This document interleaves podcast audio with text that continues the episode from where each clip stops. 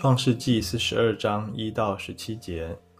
雅各见埃及有粮，就对儿子们说：“你们为什么彼此对看呢？”他又说：“看哪，我听见埃及有粮，你们可以下到那里，从那里为我们买些粮来，我们就可以存活，不至于死。”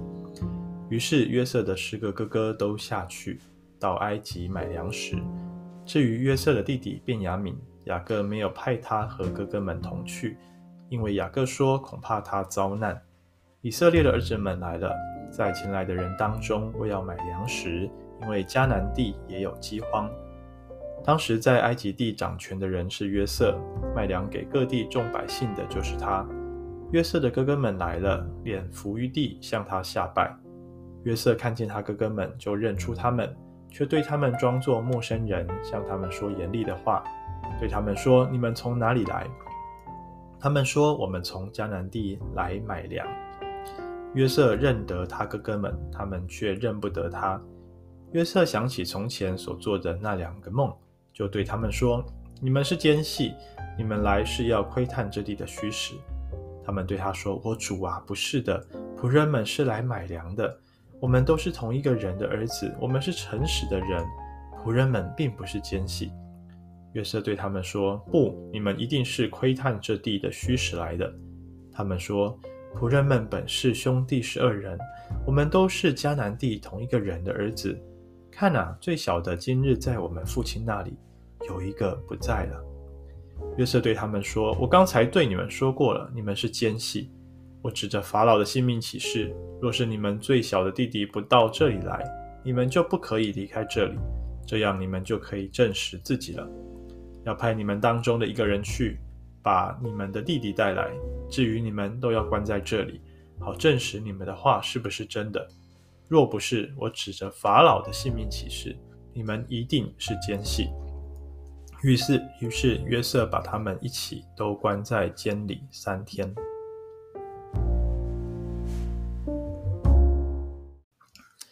弟兄姐妹早安，我们来看创世纪四十二章一到十七节。啊，四十一章经过了法老的梦境之后，啊，经过了约瑟的解梦，真的接下来来了七年的丰年，而约瑟也被法老提拔成为一人之下万人之上的宰相，啊，所有的事情都交在他的手中，他办事也非常的精明有魄力，啊，就在七个丰年当中储存了足够的粮食，可以应应接下来七年的荒年。那么我们看到接下来四十二章就是接续在这个七年荒年的开头啊。第一节呢，我们发现到这个镜头突然转到了呃约瑟他的老家，就是他的父亲跟他的哥哥们，好，还有他的弟弟便雅悯。第一节就说呢，雅各见埃及有粮，就对儿子们说：“你们为什么彼此对看呢？”啊。那就希望他的儿子们去埃及买一些粮食回来，使他们都可以存活啊。那么，呃，这里呢，我们注意到很有趣哦。接下来提到第三节、第四节，提到的是约瑟的十个哥哥，还有第四节约瑟的弟弟便雅悯。好，虽然说呢，这个镜头转回到雅各家啊，应该是雅各的十个儿子。应该是雅各那个最小的儿子便雅悯，啊，那但是为什么都是用约瑟作为主词来出发？我想啊，因为作者在告诉我们这段故事，即便是插插曲，即便是另外一个镜头、另外一个场景，但是呢，这整个大的啊、叙事，整个故事的主轴还是在约瑟的身上啊。那么我们从啊雅各所说的话，第四节说，因为雅各说恐怕这个便雅悯也遭难，所以他没有派他跟哥哥们去啊。那这个他说在原文也可以说做他想啊，他心里面这样子想，他对自己说啊。那我想从这一节经文我们就看得出来，其实雅各还在失去约瑟的那个伤痛当中。即便我们按照时间轴的推算哦，在七个荒年来到的时候，其实约瑟已经三十七岁了，啊，已经三十七岁了，哇，过了二十年呀，这个约瑟被哥哥们卖掉说是十七岁，现在三十七岁，经过了这么多年的时间，但是这个爸爸呢，雅各他心里还是没有释怀，他还是想着他所最爱的这个儿子。而呢，这个便雅悯是便呃约瑟的亲弟弟，所以雅各非常的害怕失去他，所以他只派他上面的十个儿儿子们啊去到埃及去。这个情况啊，跟当初他没有派约瑟去到旷野牧羊是很像的啊。所以一方面我们看见雅各还是偏爱便雅悯，另外一方面呢，他没有忘记啊他的伤痛，失去约瑟的伤痛。好。啊那么我们看到第五节就说到以色列的儿子们来了，在前来的人当中，哈，那这个场景好像又切回到埃及啊，因为说来到这个埃及地，好，所以很快就切到埃及地，然后呢是以约瑟的角度，第一人称，第一人的视角来看待这件这整件事情。好，那当然第六节开始，我们就呃看到约瑟啊就。碰到他的哥哥们，他哥哥们来买粮食，那约瑟呢，居然认得出他的哥哥们来。二十年了啊、人都会老哈，都会长大，但是上帝好像开了他属灵的眼睛，使他认得出来。再来第九节，约瑟又想起从前所做的那两个梦啊，二十年前的梦，他居然还记得哦。所以说呢，我想这都是上帝在当中在引导啊，引导这些事情的进展。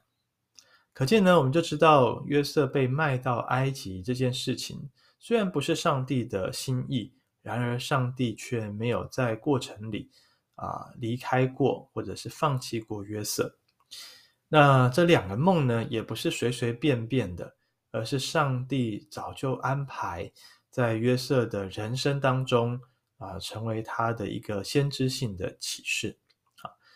那么约瑟即便想起认出他的哥哥们来，哥哥们却认不得他。而约瑟呢，他没有一时间、第一时间就跟他们相认，反倒呢是故意把他们当作奸细啊，来刁难他们。好，那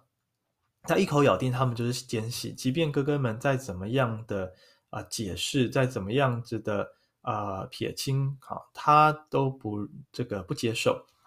而且甚至呢，啊、他套话套出他哥哥们说呢，他还有一个弟弟啊，便雅悯，然后他就顺着他们的话，要求他们把便雅悯带来，否则呢，他们都不能够回去，他们都不能够买粮食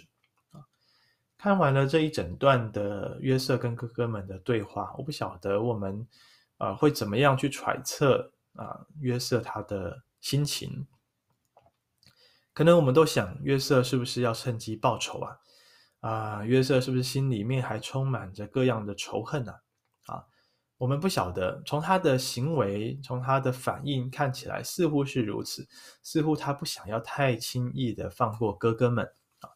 啊！当然，我们知道最后的结局是他啊知道了这整件事情都在上帝的手中，他也主动的跟哥哥们和好。然而，那个是经过了好一段的过程。在一开始，我想，不管是谁啊，任何人经历了这些过往的伤痛、伤害、被背叛、被遗弃啊，都会想要报仇，都无法一时之间平复心情啊，甚至是去原谅啊那些伤害我们的人。弟兄姐妹，我们讲到饶恕这个议题啊，常常我们的教导是说，我们啊饶恕是一个意志的决定啊，我们即便很难，我们还是要选择饶恕。其实这些教导都是对的，都是正确，都没有错啊。但是我们看到圣经讲饶恕这件事情的时候，他却没有那么快的呃告诉我们，好像教导或者是命令我们，你现在马上就要饶恕。上帝也没有，呃，马上的在约瑟的心中，圣灵没有对他说：“哎，你现在要赶快饶恕你哥哥们哦，赶快跟他们相认哦，哦，不然我也我也不会原谅你。”没有的，上帝没有这么跟他说。所以弟兄姐妹，我们首先可以来谈谈有关饶恕、原谅的议题。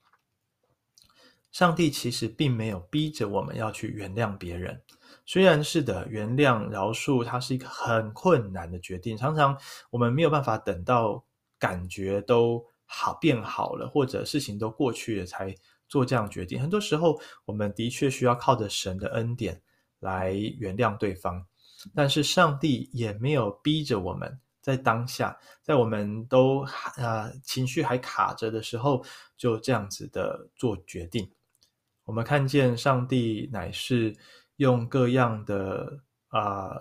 事件，透过这整个过程。来安慰我们，来体谅我们，啊，使我们的难受的心情，使我们的那些悲伤的感感觉，可以慢慢一点一滴的释放出来，可以告诉他，可以在每次的哭泣、难过当中，甚至是愤怒当中，啊，让上帝的爱进来，让上帝的灵进来，来安慰，来恢复我们。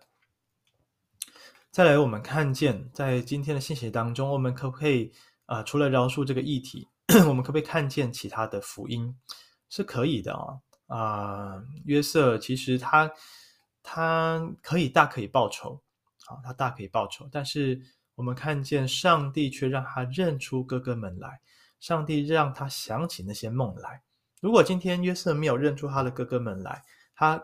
当然可以继续过他的好日子。啊，哥哥们买了粮食就可以回去。其实，呃，双方都都还是可以继续过日子。但是我们看见上帝对我们家庭跟家人之间关系的心意不是如此。他要我们面对过往的伤痛、伤害，即便想起看见这一些，好像会勾起一些不好的回忆。但是上帝的目的并不是要我们再次受伤害，上帝乃是要我们重新的面对这些啊过往的伤疤的时候。把它交给上帝，把它交托，把这个主权交托啊、把那些想要复仇的心理，把那些受伤、那些苦毒都完全的交给神。啊，我们知道，如果这件事情没有处理，也就是没有认出哥哥们来啊，他没有后来没有跟他们相认的话啊，到如今啊，我们刚刚讲的雅各还在伤痛当中。他还是在偏爱自己最小的儿子，而哥哥们呢，可能就活在悔恨里面，因为他们让他们的老父亲啊、接下来的日子都闷闷不乐。而约瑟呢，虽然他被提拔成为宰相，但是他心中可能充满了苦毒。而便雅悯呢，则是失去了他一个最要好的亲生的哥哥。弟兄姐妹，我们看见上帝要给我们的人生，不是得过且过，不是这样子就好。上帝要给我们的人生，乃是一个完全恢复啊、主要给我们的丰富，给我们的荣耀，给我们的那种释放跟相爱和好的关系。愿上帝施恩于我们，在我们今天所看到，即便是这样子一个不容易的过程，但是上帝的恩手一直在当中扶持。上帝仍旧啊，在当中陪伴啊，成为我们生命的福音。愿上帝祝福我们，阿门。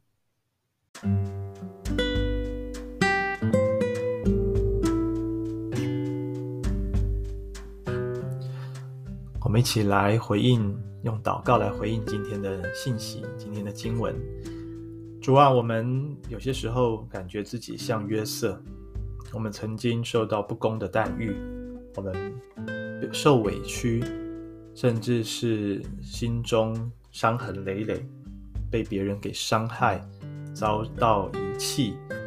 啊，觉得自己的生命没有价值。主啊，但是你却不曾放弃我们，在我们最灰暗的时刻，你的爱却一直扶持我们。而到了时机成熟的时候，主啊，你。帮助我们，带领我们在圣灵的光照当中有勇气、有信心，来重新面对我们过往的经历。而上帝，你让我们用你的眼光重新来看待，甚至是有机会跟那些伤害我们的人，或许是家人、是朋友，啊、是师长，可能是一句话、一个眼神、一个态度，或长年以来的这种不信任。呃，不受到肯定啊、等等的这些伤害，主啊，你要帮助我们，交托在你的手中，让你来翻转，让你来医治啊、让我们都可以在你的福音里面明白我们人罪人虽然彼此伤害，但是在福音的大能，在耶稣基督十字架的啊、大能当中，这一切羞辱可以被转化成为荣耀的记号，成为得恩典、得安慰的记号。愿你在我们的家庭，在我们跟人的关系当中来做改变的工作，让我们信得过你，让我们在今天我们的处境里面，我们就仰望啊、这位啊施恩典的主。愿我们的祷告被你垂听，奉耶稣基督的名，阿门。